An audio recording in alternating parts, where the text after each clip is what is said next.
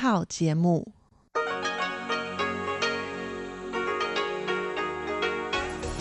Đây là Đài Phát thanh Quốc tế Đài Loan RTI.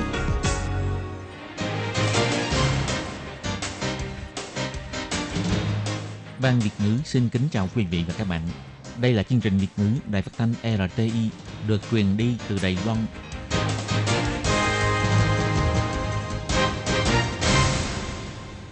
Lê Phương xin chào các bạn, các bạn thân mến. Hoan nghênh các bạn theo dõi chương trình Việt ngữ hôm nay, thứ hai ngày 1 tháng 6 năm 2020, tức ngày 10 tháng 4 âm lịch năm canh tí.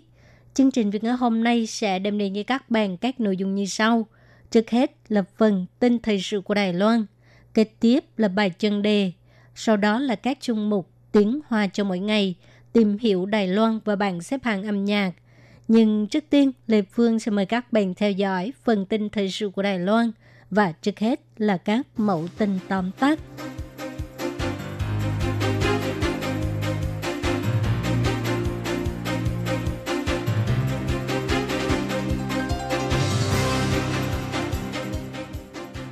Kỷ niệm 5 năm thành lập không hợp tác và đào tạo toàn cầu, Đài Loan, Mỹ và Nhật Bản đưa ra tuyên bố chung tăng cường quan hệ đối tác.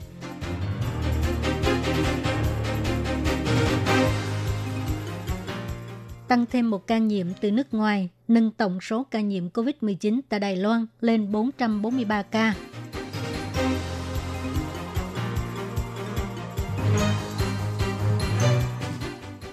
Một khi Hồng Kông thất thủ, Đài Loan sẽ trở thành mục tiêu tiếp theo. Truyền thông Đức kêu gọi bà Angela Merkel đừng im lặng.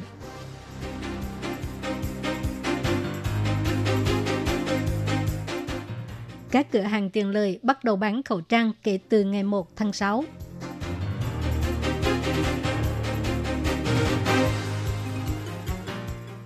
Chính quyền thành phố Đài Bắc mở lớp học tiếng Hoa miễn phí dành cho lao động nước ngoài.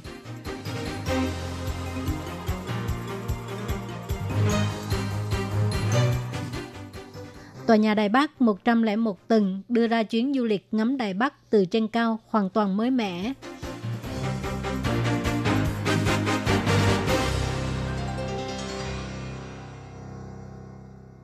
Không hợp tác và đào tạo toàn cầu đã được thành lập 5 năm ngày 1 tháng 6. Ngoại trưởng Đài Loan Ngô Chu Nhiếp, Giám đốc Hiệp hội Mỹ tại Đài Loan, ông William Brent Christensen, đại diện văn phòng Đài Bắc của Hiệp hội Giao lưu Nhật Bản và Đài Loan, ông Hiroyasu Izumi cùng đưa ra bản tuyên bố chung cho biết để tăng cường mối quan hệ đối tác ba bên, sau này sẽ tăng thêm số lượng hội thảo, mở rộng nghị đề và quy mô hoạt động, đồng thời tổ chức nhiều sự kiện tại nước ngoài, mở rộng chiều sâu và chiều rộng tham gia với các nước có ý tưởng giống Đài Loan, bao gồm cùng tổ chức chương trình đào tạo. Ở Bắc Mỹ, Bộ Ngoại giao đã tăng thêm tiểu tổ không hợp tác và đào tạo toàn cầu để làm ban thư ký của không hợp tác và đào tạo toàn cầu, thành lập mạng lưới cựu sinh viên không hợp tác và đào tạo toàn cầu, tổ chức hoạt động dành cho cựu sinh viên.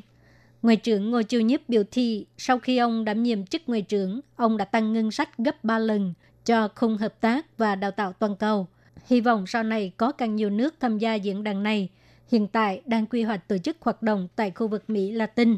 Ngoại trưởng Đài Loan ông Ngô Chiêu Nhiếp cho hay, sắp tới chúng tôi sẽ quy hoạch càng nhiều suất hoạt động và sẽ đến khu vực Mỹ Latin tổ chức. Chúng tôi đang tích cực lên kế hoạch. Giám đốc Hiệp hội Mỹ tại Đài Loan ông William Brent Christensen cho hay, không hợp tác và đào tạo toàn cầu là một nền tảng hiệu quả, có thể thúc đẩy hợp tác sâu rộng giữa Đài Loan và nhiều quốc gia. Đại diện văn phòng Đài Bắc của Hiệp hội Giao lưu Nhật Bản và Đài Loan, ông Hiroyasu Izumi cho hay, Đài Loan, Mỹ và Nhật Bản có những giá trị chung như là tự do và dân chủ. Nhật Bản sẽ không rời bỏ Đài Loan, cũng không rời khỏi Đài Loan. Nhật Bản và Đài Loan nhất định phải đồng hành với nhau. Ngày 1 tháng 6, Trung tâm Chỉ đạo Phòng chống dịch bệnh Trung ương tuyên bố Đài Loan tăng thêm một ca nhiễm COVID-19. Bệnh nhân từ Mỹ trở về Đài Loan, nâng tổng số ca nhiễm tại Đài Loan lên 443 ca. Nhưng ca nhiễm trong nước không tăng. Do vậy, hôm nay là liên tục 50 ngày không có ca nhiễm trong nước. Người đứng đầu Trung tâm Chỉ đạo Phòng chống dịch bệnh Trung ương, ông Trần Thời Trung biểu thị trường hợp nhiễm bệnh mới này là bệnh nhân đi Mỹ công tác vào tháng 3 ngày 18 tháng 5 xuất hiện triệu chứng khó chịu trong người, ngày 31 nhập cảnh Đài Loan, bệnh nhân chủ động thông báo sau khi kiểm nghiệm ngày 1 tháng 6, xác định bị nhiễm COVID-19. Hiện nay tại Đài Loan tổng cộng có 443 ca nhiễm, trong đó có 7 người tử vong, 427 người hoàn thành thời gian cách ly. Nhằm vào luật an ninh quốc gia phiên bản Hồng Kông sắp được ban hành, giới truyền thông của Đức đăng một bài bình luận cho hay, một khi Hồng Kông không được bảo vệ tốt, Đài Loan sẽ trở thành mục tiêu tiếp theo của chính quyền Bắc Kinh. Đức và châu Âu không thể tiếp tục giữ im lặng về vấn đề Hồng Kông. Bài bình luận cho hay, Tây Berlin được coi là tiền đồn tự do trong thời kỳ chiến tranh lạnh và được các nước phương Tây bảo vệ. Bây giờ đến lượt chúng ta bảo vệ một tiền đồn mới, Hồng Kông. Nhưng thông điệp mà Đức và châu Âu truyền tải thì không phải như vậy. Bài bình luận viết rằng Đức ngày nay rất có sức ảnh hưởng và cũng rất giàu có. Thủ tướng Angela Merkel là một trong những người quyền lực nhất trên thế giới. Hiện nay, Hồng Kông đang ở trong tình thế nguy hiểm chưa từng có và chế độ Cộng sản đã một lần nữa có ý đồ xâm phạm thành phố tự do này. Người Hồng Kông đang chiến đấu một mình. Đây là thông điệp mà Đức và châu Âu đang truyền đạt cho đến nay. Tại Hồng Kông có rất nhiều người biểu tình đang sợ hãi bị bắt. Trung Quốc thậm chí còn tra tấn và xử phạt cha mẹ của những người biểu tình trẻ tuổi.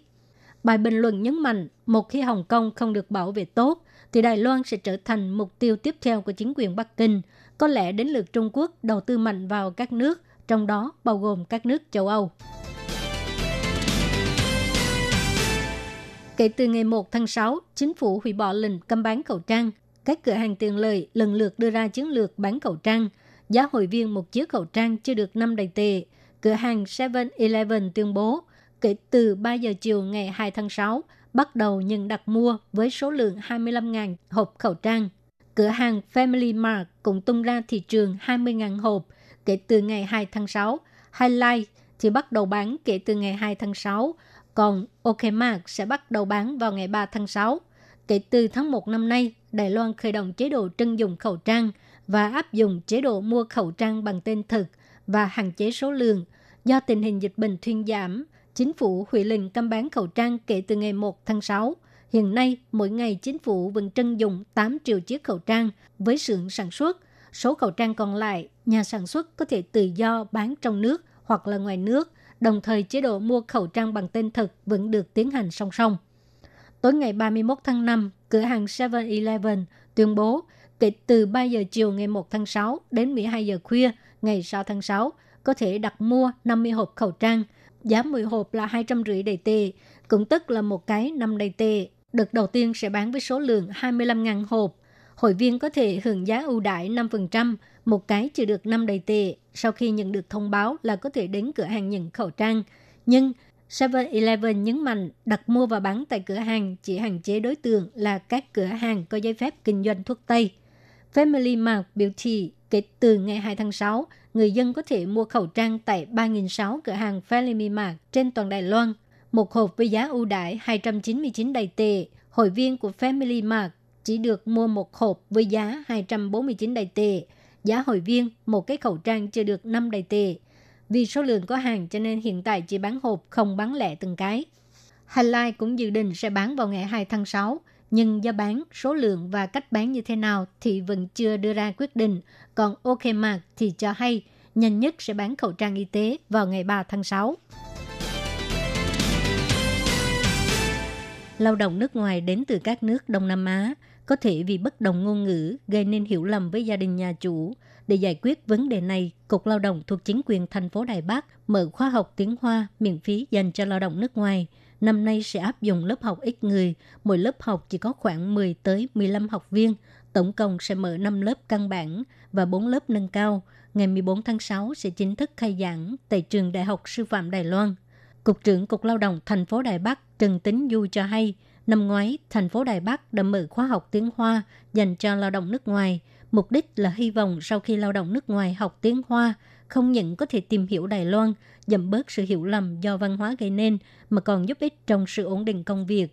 Ngoài ra, năm nay Cục Lao động thành phố Đài Bắc hợp tác với Trường Đại học Sư phạm Đài Loan, nội dung khóa học ngoài hỏi thăm, tự giới thiệu bản thân, cuộc sống hàng ngày, ẩm thực, mua sắm, đi bưu điện, ngân hàng vân vân còn có khóa học ngoài trời để cho lao động nước ngoài không những học được ngôn ngữ và kiến thức trong lớp học mà còn có thể thực hành thực tế tham quan thành phố Đài Bắc.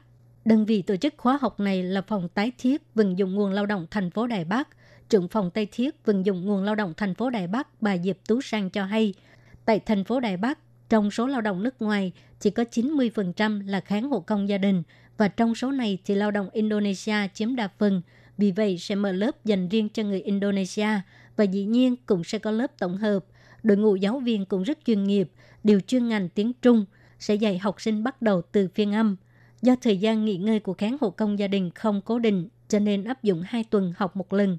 Năm ngoái, ngoài lớp học ngôn ngữ còn có lớp học nấu ăn, kỳ xảo, chăm sóc vân vân. Nhưng năm nay do ngân sách bị cắt giảm cho nên chỉ mở lớp học tiếng Hoa. Khóa học tiếng Hoa dành cho lao động nước ngoài thành phố Đài Bắc năm nay gồm có 5 lớp cơ bản, 4 lớp nâng cao, mỗi lớp chỉ khoảng 10 đến 15 học viên, hoàn toàn miễn phí. Lao động nước ngoài có thể đăng ký qua điện thoại hoặc là internet. Số điện thoại là 02 2375 1231. Đại dịch COVID-19 đang thuyên giảm, các chuyến du lịch trên toàn Đài Loan cũng chính thức khởi động kể từ ngày 28 tháng 5. Điểm du lịch nổi tiếng quốc tế, tòa nhà Đài Bắc 101 tầng, đưa ra chuyến du lịch hoàn toàn mới từ khu vực tìm hiểu Đài Loan ở tầng 5 đến đài quan sát trong nhà tầng 89, đài quan sát ngoài trời tầng 91, quán cà phê bar 88 và Skyline 460. Giám đốc điều hành phòng du lịch Đài Bắc 101 tầng bà Huỳnh Quỳnh Huyên cho hay, trước đây giá vé lên tham quan đài quan sát tầng 89 của người lớn là 600 đài tệ, trẻ em từ 6 tới 12 tuổi chỉ được giảm 10%, nhưng để cho người dân có thể phấn khởi tham quan điểm cao nhất kể từ ngày 28 tháng 5 đến cuối tháng 9, bất kể là người Đài Loan, người nước ngoài, lao động di trú hay du học sinh, chỉ cần có thể chứng minh nhân dân, thẻ cư trú hoặc là giấy phép lao động đều được giảm 1 phần tư giá vé và còn có ưu đãi một người lớn có thể miễn phí dẫn theo hai trẻ em dưới 12 tuổi, kết hợp với nhiều điểm check-in mới mẻ. Bà Huỳnh Quỳnh Huyên cho biết, Mỗi người chỉ cần bỏ ra một trăm rưỡi đài tệ là có thể lên đài quan sát. Ngoài ra, mỗi người lớn có thể miễn phí dẫn theo hai trẻ em dưới 16 tuổi và nếu đến trước người thứ 600 thì sẽ được tặng một ly nước uống. Tầng 89 cũng có tăng thêm một số điểm nổi bật để cho người sống ảo, ví dụ như bức tường cầu nguyện, tường hoa vân vân. Tòa nhà Đài Bắc 101 tầng cũng lần đầu tiên đưa ra hệ thống đặt lịch hẹn trực tuyến để cho du khách khỏi phải chờ đợi và cũng lần đầu tiên kết hợp với thẻ EasyCard thay thế cho việc xếp hàng mua vé. Người trên 60 tuổi cũng được sắp xếp đi theo con đường khác, không cần phải xếp hàng và nếu như cả gia đình cùng đi thì cả nhà cũng sẽ được đi theo với người cao tuổi.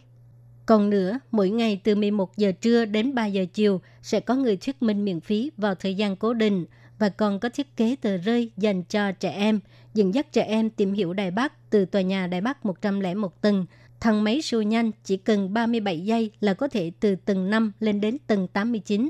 Xung quanh tầng 89 cũng thiết kế một số thông tin về 24 phong cảnh nổi tiếng ở thành phố Đài Bắc, Tân Đài Bắc và Cờ Long để cho người dân có thể từ trên cao nhìn thấy một Đài Bắc hoàn toàn khác.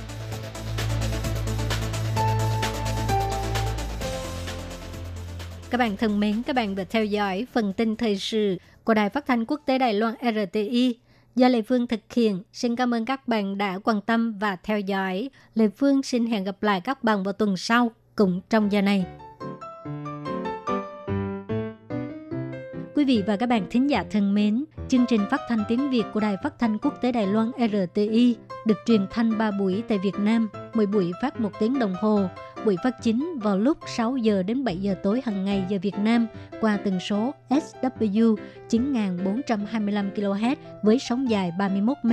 Buổi phát lại lần thứ nhất vào hôm sau 9 giờ tới 10 giờ tối qua tần số SW 9625 kHz với sóng dài 31 mét bị phát lại lần hai vào sáng hôm sau lúc 6 giờ tới 7 giờ qua tần số SW 9745 kHz với sóng dài 25 m. Ngoài ra tại Đài Loan, ở khu vực Giang Nghĩa, Vân Lâm và Đài Nam có thể đón nghe chương trình của Ban Việt ngữ qua tần số AM 1422 kHz vào lúc 8 giờ tới 9 giờ tối mỗi thứ ba hàng tuần và chương trình sẽ được phát lại vào hôm sau lúc 9 giờ tới 10 giờ sáng sau đây xin mời quý vị và các bạn tiếp tục đón nghe nội dung chương trình hôm nay.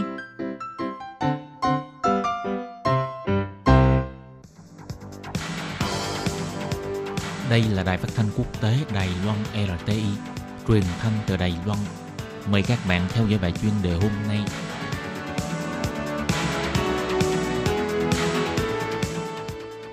Thúy Anh xin kính chào quý vị và các bạn. Chào mừng các bạn cùng đến với bài chuyên đề ngày hôm nay. Chuyên đề hôm nay có chủ đề là Vị thế đặc biệt đứng trước bờ vực sụp đổ, tương lai của Hồng Kông sẽ đi đâu về đâu? Và sau đây mời các bạn cùng lắng nghe nội dung chi tiết của bài chuyên đề này. Từ giữa năm ngoái, tình hình xã hội ở Hồng Kông vốn đã có nhiều biến động đáng e ngại do cuộc biểu tình phản đối đạo luật dẫn độ. Vừa qua chính quyền Bắc Kinh còn thông qua luật an ninh quốc gia phiên bản Hồng Kông. Một làn sóng phản đối mới lại dâng lên. Tiếp sau đây, còn chuẩn bị lập ra luật quốc ca. Nhiều người đều cho rằng sự tồn tại của hai luật này sẽ càng làm cho sự tự do dân chủ của Hồng Kông bị giới hạn hơn nữa. Tình thế ở Hồng Kông sẽ diễn biến ra sao? Liệu phía Mỹ có hủy bỏ hoàn toàn quy chế đại ngộ đặc biệt về thương mại đối với Hồng Kông hay không? Là điều mà quốc tế đều quan tâm cao độ. Ngày 28 tháng 5, Đại hội đại biểu nhân dân toàn quốc của Trung Quốc, hay còn gọi là nhân đại, đã kết thúc. Hội nghị này đã biểu quyết thông qua dự thảo Luật An ninh quốc gia phiên bản Hồng Kông với số phiếu áp đảo. Trước đó, vào ngày 27 tháng 5, Quốc vụ Khanh của Mỹ là Mike Pompeo đã xác nhận với Quốc hội Mỹ là Hồng Kông đã không còn quyền tự trị cao độ như trước đây, cho nên không nên được hưởng những quy chế đãi ngộ đặc biệt theo luật pháp của nước Mỹ. Việc này là một hồi chuông cảnh giác về địa vị trung tâm tài chính châu Á.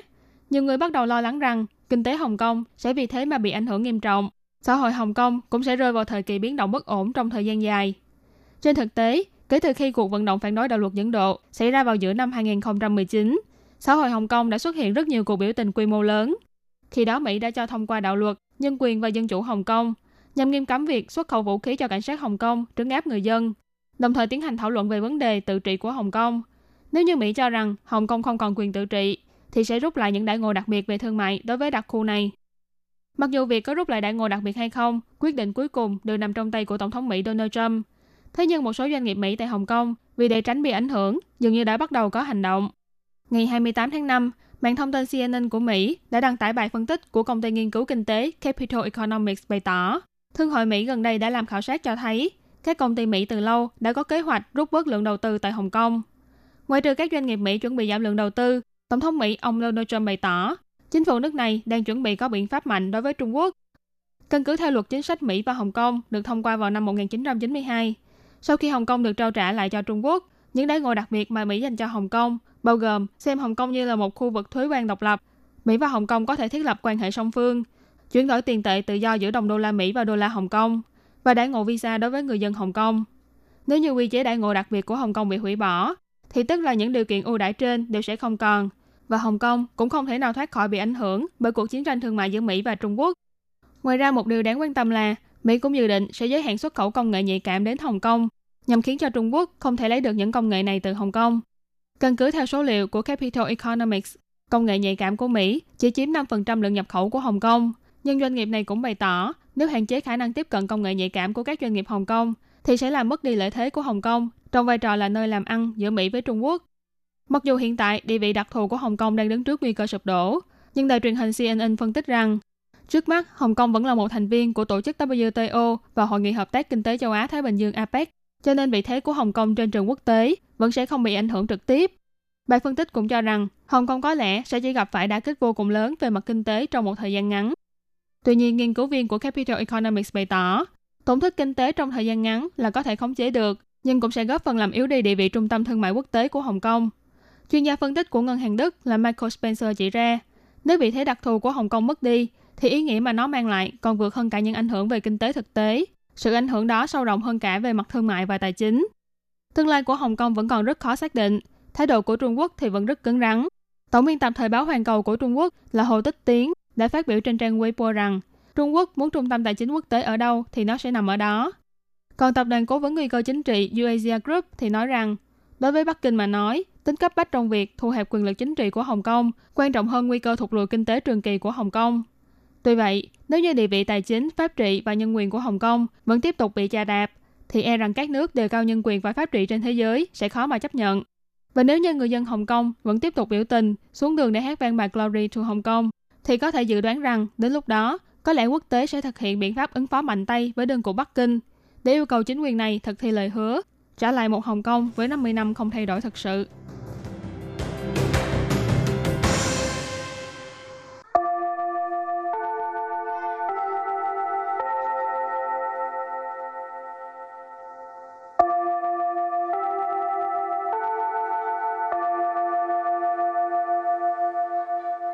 Xin mời quý vị và các bạn đến với chuyên mục Tiếng Hoa cho mỗi ngày do Lệ Phương và Thúy Anh cùng thực hiện.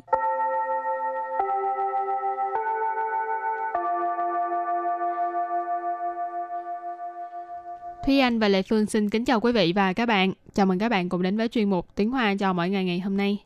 Hôm nay mình học về đề tài trẻ em hả? Ừ. Thúy Anh còn cảm thấy mình là trẻ em không? À, đương nhiên là em không cảm thấy mình là trẻ em rồi nhưng mà em vĩnh viễn là 18 tuổi Ồ, 18 tuổi đâu có là trẻ em đâu thì bởi vậy em mới nói em không phải là trẻ em ừ, nhưng mà không em thích làm trẻ em hả ừ.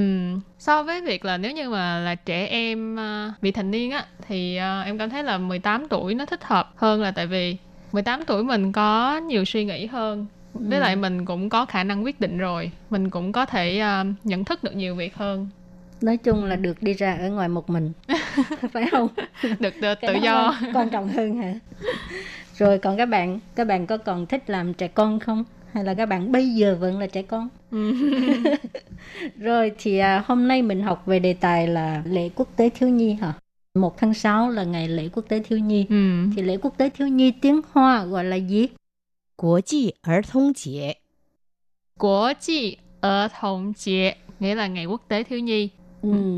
Thì à, tại vì với cái chủ đề như vậy cho nên mình sẽ học câu có liên quan tới uh, trẻ em. Thì câu đầu tiên là gì? Câu đầu tiên là 儿童是国家未来的栋梁与希望。儿童是国家未来的栋梁与希望。儿童是国家未来的栋梁与希望。 Câu này có nghĩa là trẻ em là trụ cột và hy vọng tương lai của quốc gia. Ở thộng là nhi đồng. Sư là của gia là quốc gia. Quay lại là tương lai. Rồi tông lặng, tông lặng thì là trụ cột. Rồi hy vọng thì là hy vọng. Cho nên câu này ghép lại là Ở thộng sư của gia quay lại tờ tông lặng 与 hy vọng. Câu này có nghĩa là trẻ em là trụ cột và hy vọng tương lai của quốc gia. Rồi, thì à, bây giờ mình học câu thứ hai cũng hơi tương tự giống như à, câu à, thứ nhất ha. 儿童是国家未来的主人翁。儿童是国家未来的主人翁。儿童是国家未来的主人翁。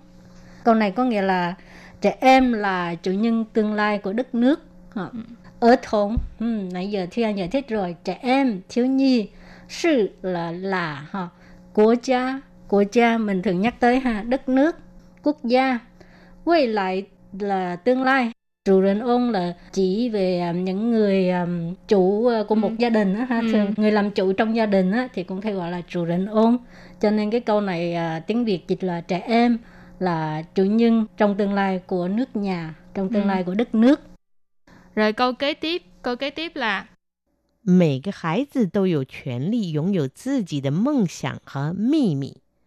每个孩子都有权利拥有自己的梦想和秘密。每个孩子都有权利拥有自己的梦想和秘密。Câu này có nghĩa là mỗi một đứa trẻ đều có quyền có ước mơ và bí mật của riêng mình. Ừ. Cái câu này là một câu của một nhà nghiên cứu về à, quyền trẻ em của Ba Lan tên là Janu Kozak. Thì ông ấy đã nói câu này đó là 每个孩子都有权利拥有自己的梦想和秘密. Nghĩa là mỗi một đứa trẻ đều có quyền có ước mơ và bí mật của riêng mình. Mày thường cái nghĩa của nó là mỗi, rồi cơ ở đây là cái lượng từ để chỉ hải tử là trẻ em, cho nên mày cái hải tử là mỗi một đứa trẻ. Tô là đều, dụ là có, chuyển ly, chuyển ly nghĩa là quyền lợi, dung dụ là sở hữu. Sở hữu, ừ. rồi uh, tự chỉ là bản thân mình khúc sau thì là mong sẵn mong sẵn là ước mơ mi mi là bí mật cho nên uh, dung dụ tự chỉ tờ mong sẵn 和 mi mi nghĩa là sở hữu cái ước mơ và bí mật của riêng mình。Cái chỗ mi mi ở đây á thì uh, em xem uh, tài liệu thì họ nói là giống như là có một số phụ huynh á cảm thấy ừ là uh, muốn hiểu con mình hơn hoặc là muốn biết là con mình đang suy nghĩ cái gì đang đang làm gì thì thường là uh, sẽ đi xem những cái uh, uh-huh. thư hoặc là những cái nhật, nhật ký, ký của con. Uh thì thực ra cái hành động đó là một cái hành động xâm phạm vào quyền riêng tư của trẻ. Thực ra là một cái việc rất là không tốt. Mặc dù mình cũng muốn uh, hiểu rõ con uh mình hơn nhưng mà làm như vậy thì vô tình là khiến cho con mình cảm thấy là bị áp lực về tâm lý. Uh-huh. ừ, cho nên mỗi một đứa trẻ đều có quyền có cái uh, quyền riêng tư của mình rồi có cái bí mật của riêng mình bây giờ trẻ con nó cũng uh, thông minh lắm rồi cũng có biết được uh, cái quyền lợi của nó nữa ừ. uh, cho nên đôi lúc phụ huynh mà làm cái gì mà không đúng là nói con uh, sẽ thế nào thế nào ừ. rồi câu tiếp theo rất là dài nhưng mà cái này là một cái uh, quy định trong công ước của Liên Hiệp Quốc về quyền trẻ em hả? Ừ. ừ. Câu này là 儿童的四大基本权利是生存权、发展权。 受保护权、参与权。儿童的四大基本权利是生存权、发展权、受保护权、参与权。儿童的四大基本权利是生存权、发展权、受保护权、参与权. Thì câu này có nghĩa là cái um, uh, bốn quyền cơ bản của trẻ em á là quyền sinh tồn, quyền phát triển, quyền được bảo vệ và quyền tham gia. Ở thống de 四大基本权利, uh, 四大基本权利 tức là cái quyền lợi cơ bản, bốn quyền lợi cơ bản ha sư là bốn đó các bạn. Còn ở đằng sau là nói về quyền lợi thì đó là một cái quyền lợi rất là quan trọng ha. Ừ. cho nên ở trước mới được uh, gọi là tạ sư tạ chi bản xuyên lý chi bản là uh, cơ bản. Ừ. mà chi bản xuyên lý là quyền cơ bản. Thì bốn quyền cơ bản gì đây? Cái thứ nhất là sinh tồn chuyển sinh tồn là cái uh, sinh tồn. Nó sinh tồn chuyển là quyền sinh tồn phát triển chuyển tức là quyền phát triển ha. Sâu bảo hộ là được bảo vệ nó sâu bảo hộ quyền là quyền được bảo vệ. Tham dự quyền tức là quyền tham gia. Câu kế tiếp đó là một câu rất là ngắn, chỉ có 5 chữ thôi. Hảo hảo tại gia玩. Hảo hảo tại gia 玩. Hảo hảo tại gia 玩. Cái câu này rất là đơn giản ha. Hảo hảo tại gia 玩 tức là um, chúng ta có thể nói là chơi một cách an toàn tại nhà mình lý do mà tại sao có cái câu này thực ra cái câu này là cái uh, câu chủ đề của cái ngày hội vui chơi thế giới tiếng hoa chúng ta gọi là ờ, của chi dỗ si rư Ờ, thì của chiếc si series thực ra đây là một cái ngày được lập ra là do cái tổ chức đó tên là ờ, uh, ITLA, Tổ chức Thư viện Đồ chơi Quốc tế. Tổ chức này được thành lập vào năm 1990 với cái mục đích là bảo đảm quyền vui chơi của trẻ em rồi xong rồi họ sẽ um, tái chế uh, đồ chơi rồi gửi những cái đồ chơi đó đến cho trẻ em ở những vùng sâu, vùng xa, những nơi nghèo khó vân để đảm bảo quyền được vui chơi, quyền được học hỏi của trẻ em. Do năm nay là có dịch viêm phổi Covid-19 cho nên chủ đề của năm 2020 cho ngày vui chơi thế giới đó là họ hó chơi chia quản tức là vui chơi an toàn tại nhà mình. Tại vì bây giờ đa số là không có ra khỏi nhà, mà nếu như ra khỏi nhà thì ờ, khả năng ờ, lây nhiễm, nguy cơ lây nhiễm khá là cao, cho nên đa số mọi người được khuyên là nên chơi ở nhà. Thì ở nhà mình cũng có rất là nhiều thứ để mà chơi ha. rồi, câu cuối cùng ha. 不要忘记游戏是小孩的权利。不要忘记游戏是小孩的权利。不要忘记游戏是小孩的权利。不要忘记 là đừng có quên. 游戏 ở đây là cái sự giải trí, sự vui chơi ha chứ không phải một cái không phải là trò chơi ha uh, sao hai đời quyền lý tức là quyền của trẻ à, quyền lợi của trẻ à, dấu si tức là sự vui chơi giải trí cho nên cả câu á, là đừng có quên cái sự vui chơi giải trí là cái uh, quyền lợi của trẻ cho ừ. nên phải cho trẻ vui chơi chứ không phải cứ bắt học bài hoài Ừ. Thì trong cái quá trình mình vui chơi mình cũng sẽ học được rất là nhiều thứ chứ không nhất thiết là mình phải học ở trong sách vở hay là học trong trường lớp. Ừ. Rồi thì à, bài học tiếng Hoa hôm nay mình cũng à, xin tạm chấm dứt nha. Cảm ơn các bạn đã đón nghe. Bye bye. Bye bye.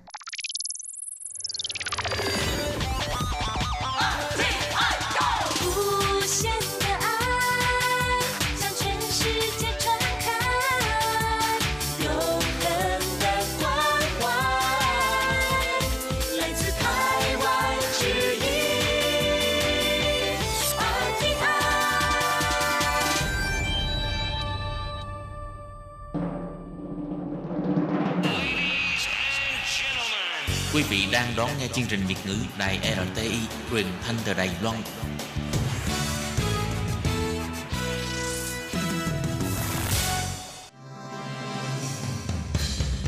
Hoan nghênh quý vị và các bạn đến với chuyên mục Ống kính rộng giới thiệu những thông tin Đài Loan liên quan tới ngoại giao, giáo dục, nông nghiệp, khoa học công nghệ, xã hội, vân vân do Hải Ly thực hiện. Các bạn thân mến, Hải Ly xin chào các bạn. Hoan nghênh các bạn đến với chuyên mục tìm hiểu Đài Loan vào đầu tuần. Thưa các bạn, những ai sinh sống tại Đài Loan hay từng có dịp đến Đài Loan du lịch thì chắc hẳn khó ai có thể bỏ qua một món đồ uống vô cùng được ưa chuộng ở Đài Loan được mệnh danh là đồ uống quốc dân cúa mín ỉn lẻo.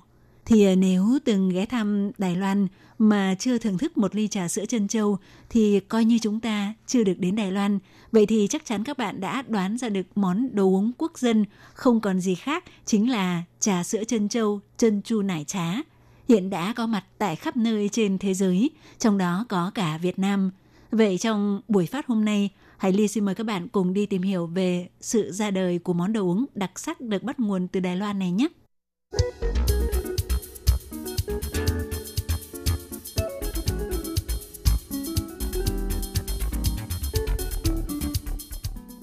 Các bạn thân mến, theo con số thống kê liên quan, thị trường đồ uống giải khát nội địa của Đài Loan hàng năm tiêu thụ khoảng 1 tỷ 200 triệu cốc đồ uống trà. Bình quân mỗi người Đài Loan uống khoảng 44 cốc mỗi năm, với tổng mức doanh thu của ngành này đạt khoảng 50 tỷ đài tệ mỗi năm, tương đương khoảng 37.500 tỷ tiền Việt, và nó có thể nuôi sống khoảng vài trăm nghìn con người. Còn nếu cộng thêm các chuỗi kinh doanh liên quan, gồm các chuỗi trà sữa chân châu thuộc nhiều thương hiệu của Đài Loan tại nước ngoài, các cửa hàng kinh doanh trực tiếp thuộc mảng trà sữa, thì còn đạt tới tổng doanh thu khủng hơn nữa, khoảng 300 tỷ đài tệ, tương đương với 225.000 tỷ tiền Việt.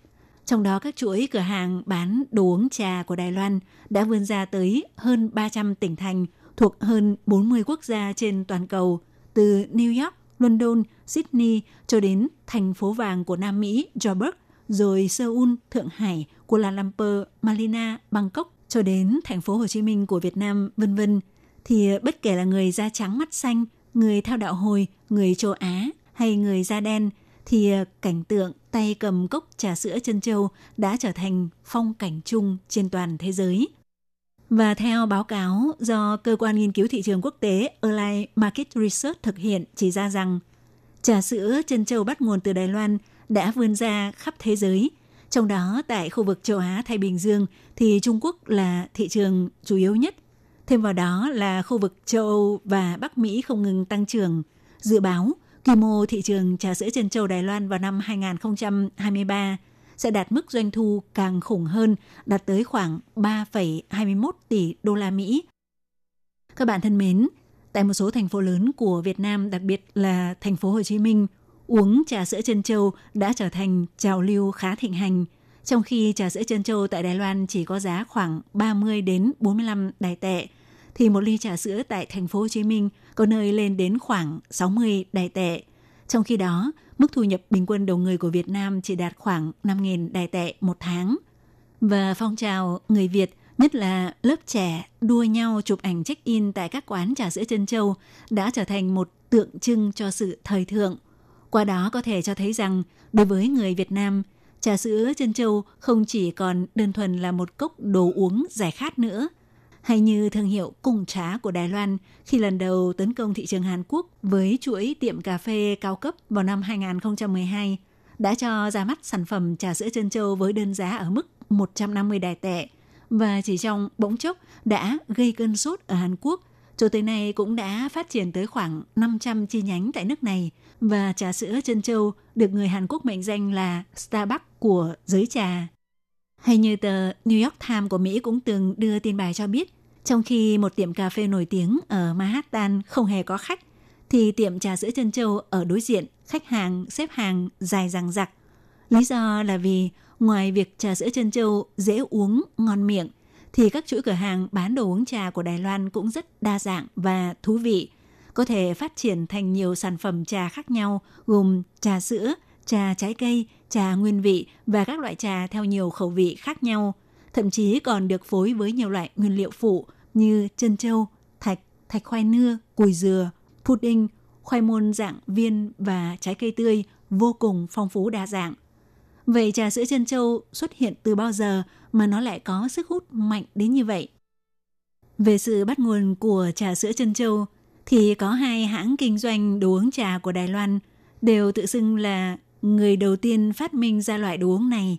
Đó là hãng trà Xuân Thủy Đường Xuân Sủy Tháng ở Đài Trung và hãng trà Han Lin Chi Hàn Lín Trá Quản ở Đài Nam. Thì giám đốc giám sát của hãng trà Xuân Thủy Đường Lâm Tú Huệ cho biết, năm 1985, khi bà vẫn là một nhân viên bình thường tại một cửa hàng của hãng này, sau khi thử cho viên bột lọc phần nhuyễn vào trà sữa, sử dụng như một loại đồ uống trà được pha chế đặc biệt dành riêng cho bạn bè thân quen. Ban đầu chỉ là chia sẻ với khách hàng, sau đó vì nhận được sự phản hồi khá tốt, do vậy vào năm 1987 đã trở thành một sản phẩm chính thức được ra mắt của cửa tiệm và những hạt bột lọc màu đen lấp lánh ẩn hiện trong cốc trà sữa, trông tựa như những hạt chân châu nên được đặt tên là trà sữa chân châu. Còn theo một cách nói khác cho rằng vào năm 1986, khi ông chủ của hãng trà Han Lin Tea, Hàn Lín Trá Quản là ông Đồ Tông Hòa, khi nhìn thấy món bột lọc viên màu trắng tại sạp hàng quà vặt ở chợ Việt Mái, Gia Mù Léo Sư Trạng ở Đài Nam, thì ông chợt nảy ra ý tưởng có thể thử cho thêm viên bột lọc đã nấu chín mua sẵn vào trà sữa. Sau đó phát hiện thấy khẩu vị khá ngon, do vậy đã phát minh ra ly trà sữa chân châu đầu tiên. Vì viên bột lọc màu trắng, trong suốt và lấp lánh như ngọc trai, nên mới đặt tên là trà sữa chân châu, chân chu nải trá. Và sau này thì viên bột lọc được cho thêm đường đen, vì vậy nó mới trở thành chân châu đen được cho vào trà sữa như hiện tại. Ở nước ngoài thì trà sữa chân châu thường được gọi bằng những tên gọi như boba là tên gọi bắt nguồn từ bua bạ nải trá hoặc berber trong tiếng Anh có nghĩa là bong bóng, tức chỉ hạt chân châu. Cách gọi boba là theo cách nói của khu vực Đài Nam, gọi viên bột lọc loại cỡ to là tà phần nhuyễn, còn cỡ nhỏ được gọi là chân châu, trong tiếng Trung chính là sáu phần nhuyễn hoặc chân chu. Và để tranh cãi việc ai mới thực sự là người phát minh ra trà sữa chân châu, thì à, hai hãng đồ uống Hanlin Chi và Chuân Sủy Thắng đã từng ra tòa kiện tụng lẫn nhau. Nhưng cho tới nay thì cả hai hãng này đều vẫn chưa được cấp quyền sáng chế và quyền thương hiệu. Tuy nhiên thì à, đối với đa số người tiêu dùng mà nói thì à, điều đó không quá quan trọng. Miễn là mọi người vẫn được thưởng thức món đồ uống trà sữa chân châu rất tuyệt.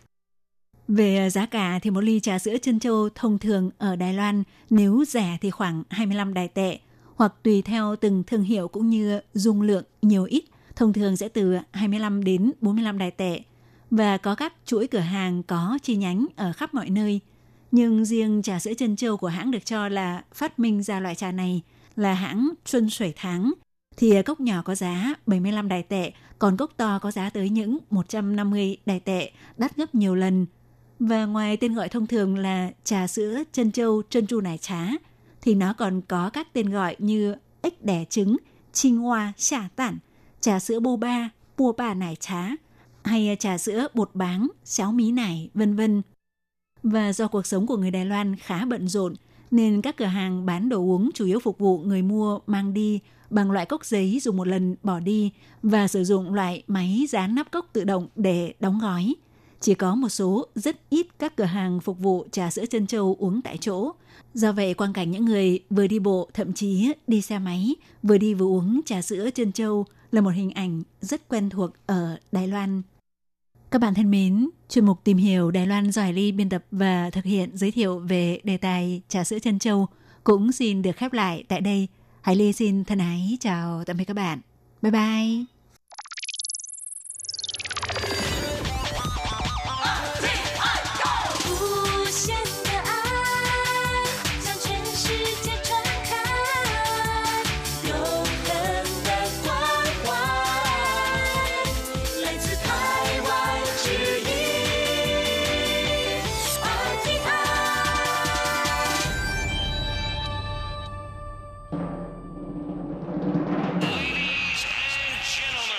Quý vị đang đón nghe chương trình Việt ngữ Đài RTI truyền thanh từ Đài Loan.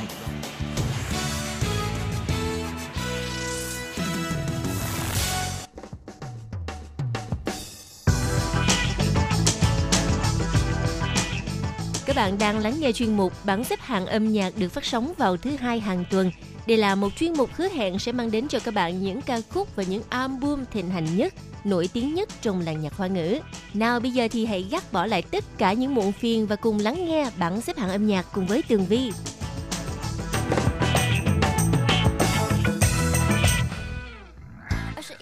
Mở đầu cho chuyên mục tất nhiên là ca khúc ở vị trí thứ 10, nữ ca sĩ Ú Pei Già, Pia với bài hát mang tên Liên ai thai quỷ hiểm, yêu đương quá nguy hiểm. Mời các bạn cùng lắng nghe.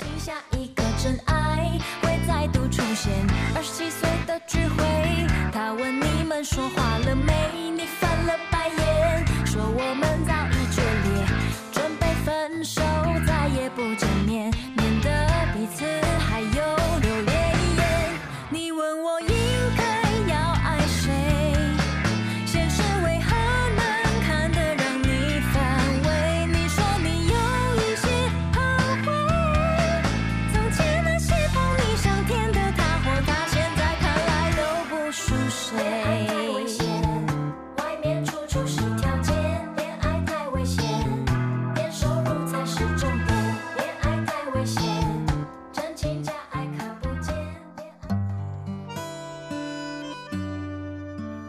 bạn, vị trí thứ 9 trong tuần này là một sự trở lại rất là đặc biệt của nữ ca sĩ được mệnh danh là đàn chị của những bài hát nhạc tình.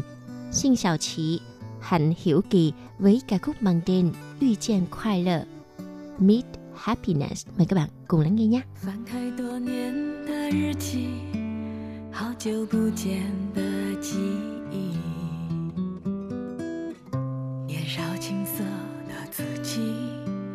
天真浪漫不思议，爱情懵懂的年纪，渴望被爱的权利。经过时间的洗礼，明白幸福不容易，懂得珍惜，心存感激，分享快乐的幸福的真理，我会坚持到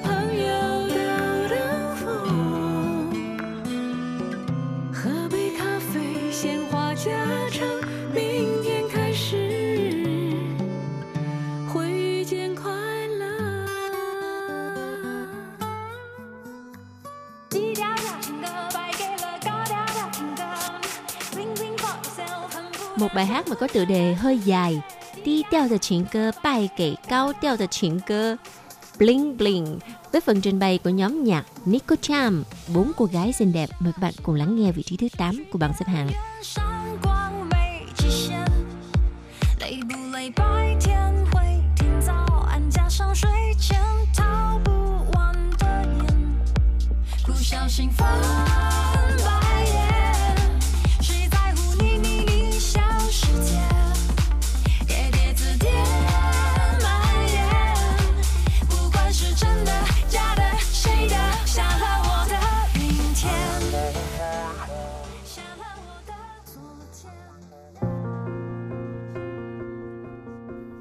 bạn đồng ý với Tường Vi rằng cuộc đời của chúng ta đẹp nhất là thời còn làm trẻ con phải không nào? Cái thời mà không có suy nghĩ nhiều và ngây thơ trong trắng. Và bài hát thứ bảy sẽ đưa chúng ta trở về với Sào Sứ Hồ Đầu Của Mệnh, thời thơ ấu của chúng ta với giọng hát của nam ca sĩ Châu Xin Trợ, Châu Hương Triết. 颜色单纯狂热，哭是直觉的，笑是发自真心的， 喜欢就拥抱着，没有复杂的嫉妒猜测。这些年变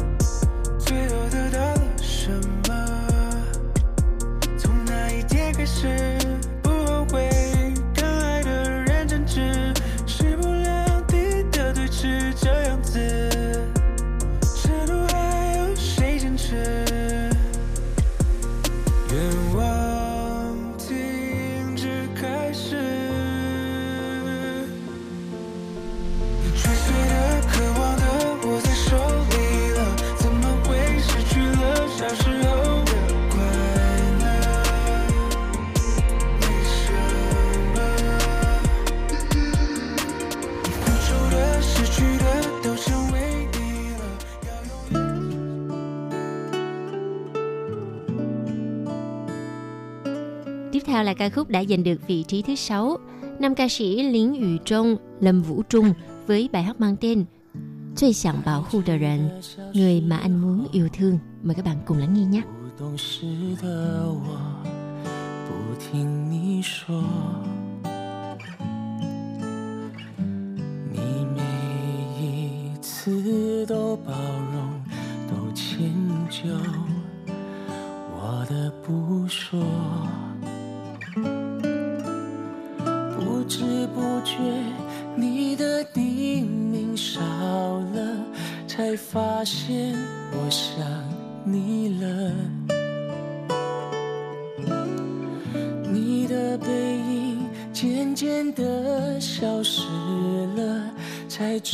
道你多重要。你是我最想要守护的人，也是我最不想离开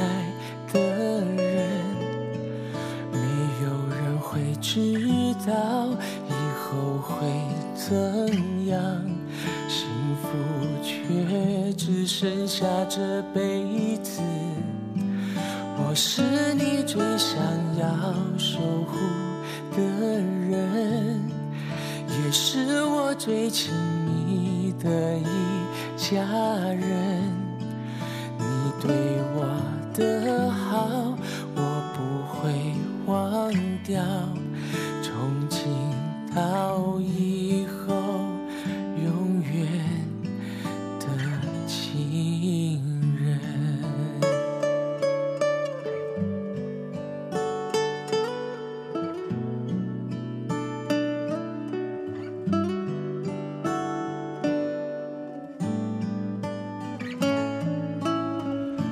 知不觉，你的头。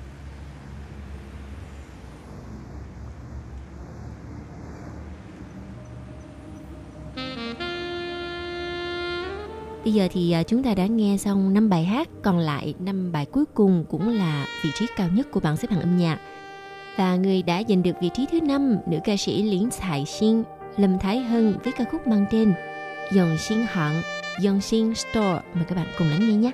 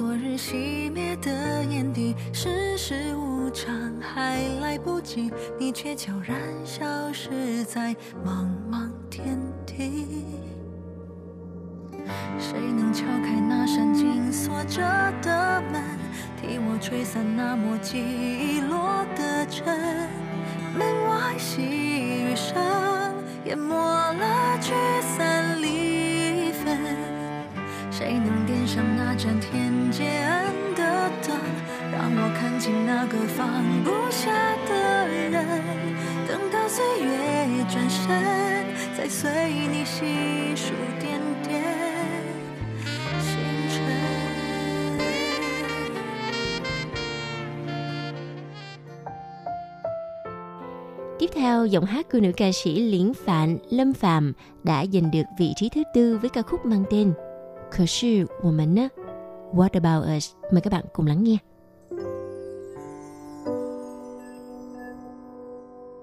谁能调整时间的巨轮？总有时差耗损，没人青春的年份。你宣告爱已不可能， 等心情稍微平稳，我或许不会否认，能相遇原本该感恩，是多残忍。城市其他人，有的为爱苦等，有的流浪一生。我们比他们已算是幸运的很，起码命运过程，两人能相辅相成。可是我们呢在不舍的人扮演着朋友角色，谁懂你我毫无选择。可是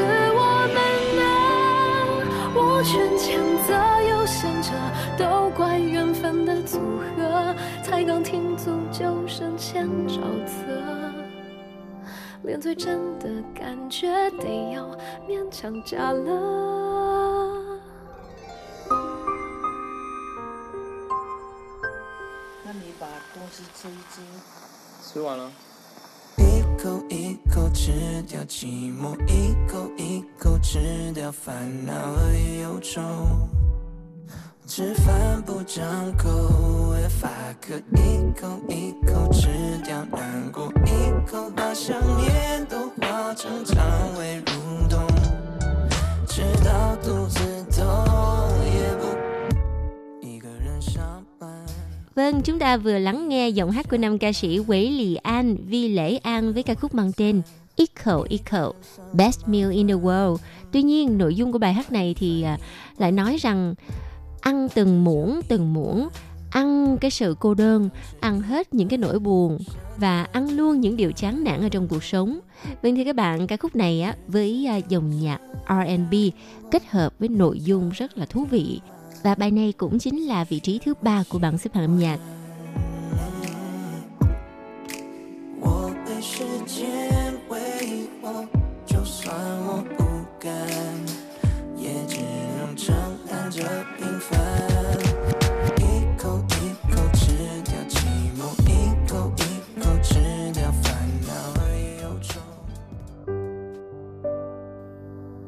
Không chần chừ gì nữa, bây giờ là ca khúc đã giành được vị trí Á quân. Nam ca sĩ Bi Su Jin Bi với bài hát mang tên Nì You. Mời các bạn cùng lắng nghe. 丢了我的你，找不到你我爱过的证明。你忘记了过去，忘了爱过的你，我在你心里住过的痕迹。 看着远去的你想再次拥抱你想找回我们爱过的曾经。日子悄然无息一天一天过去现在换你住在我心里。你一点一点一点忘记了过去我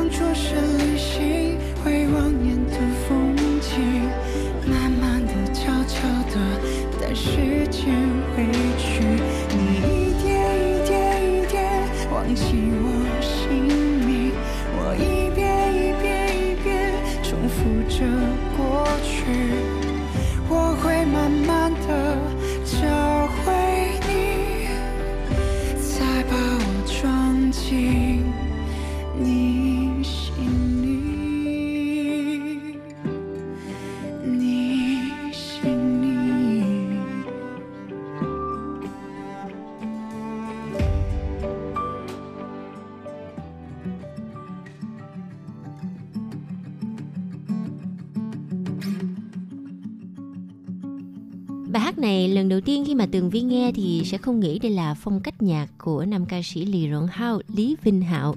Tuy nhiên, đây là một sáng tác mới của anh. Mời các bạn cùng lắng nghe vị trí quán quân trong tuần này. Của ai nè? Anh yêu em với giọng hát của nam ca sĩ Lý Vinh Hạo, Lý Rộng Hao và bảng xếp hạng xin được tạm khép lại tại đây. Cảm ơn sự chú ý đón nghe của các bạn. Hẹn gặp lại trong chuyên mục tuần sau cũng vào giờ này nhé. Bye bye.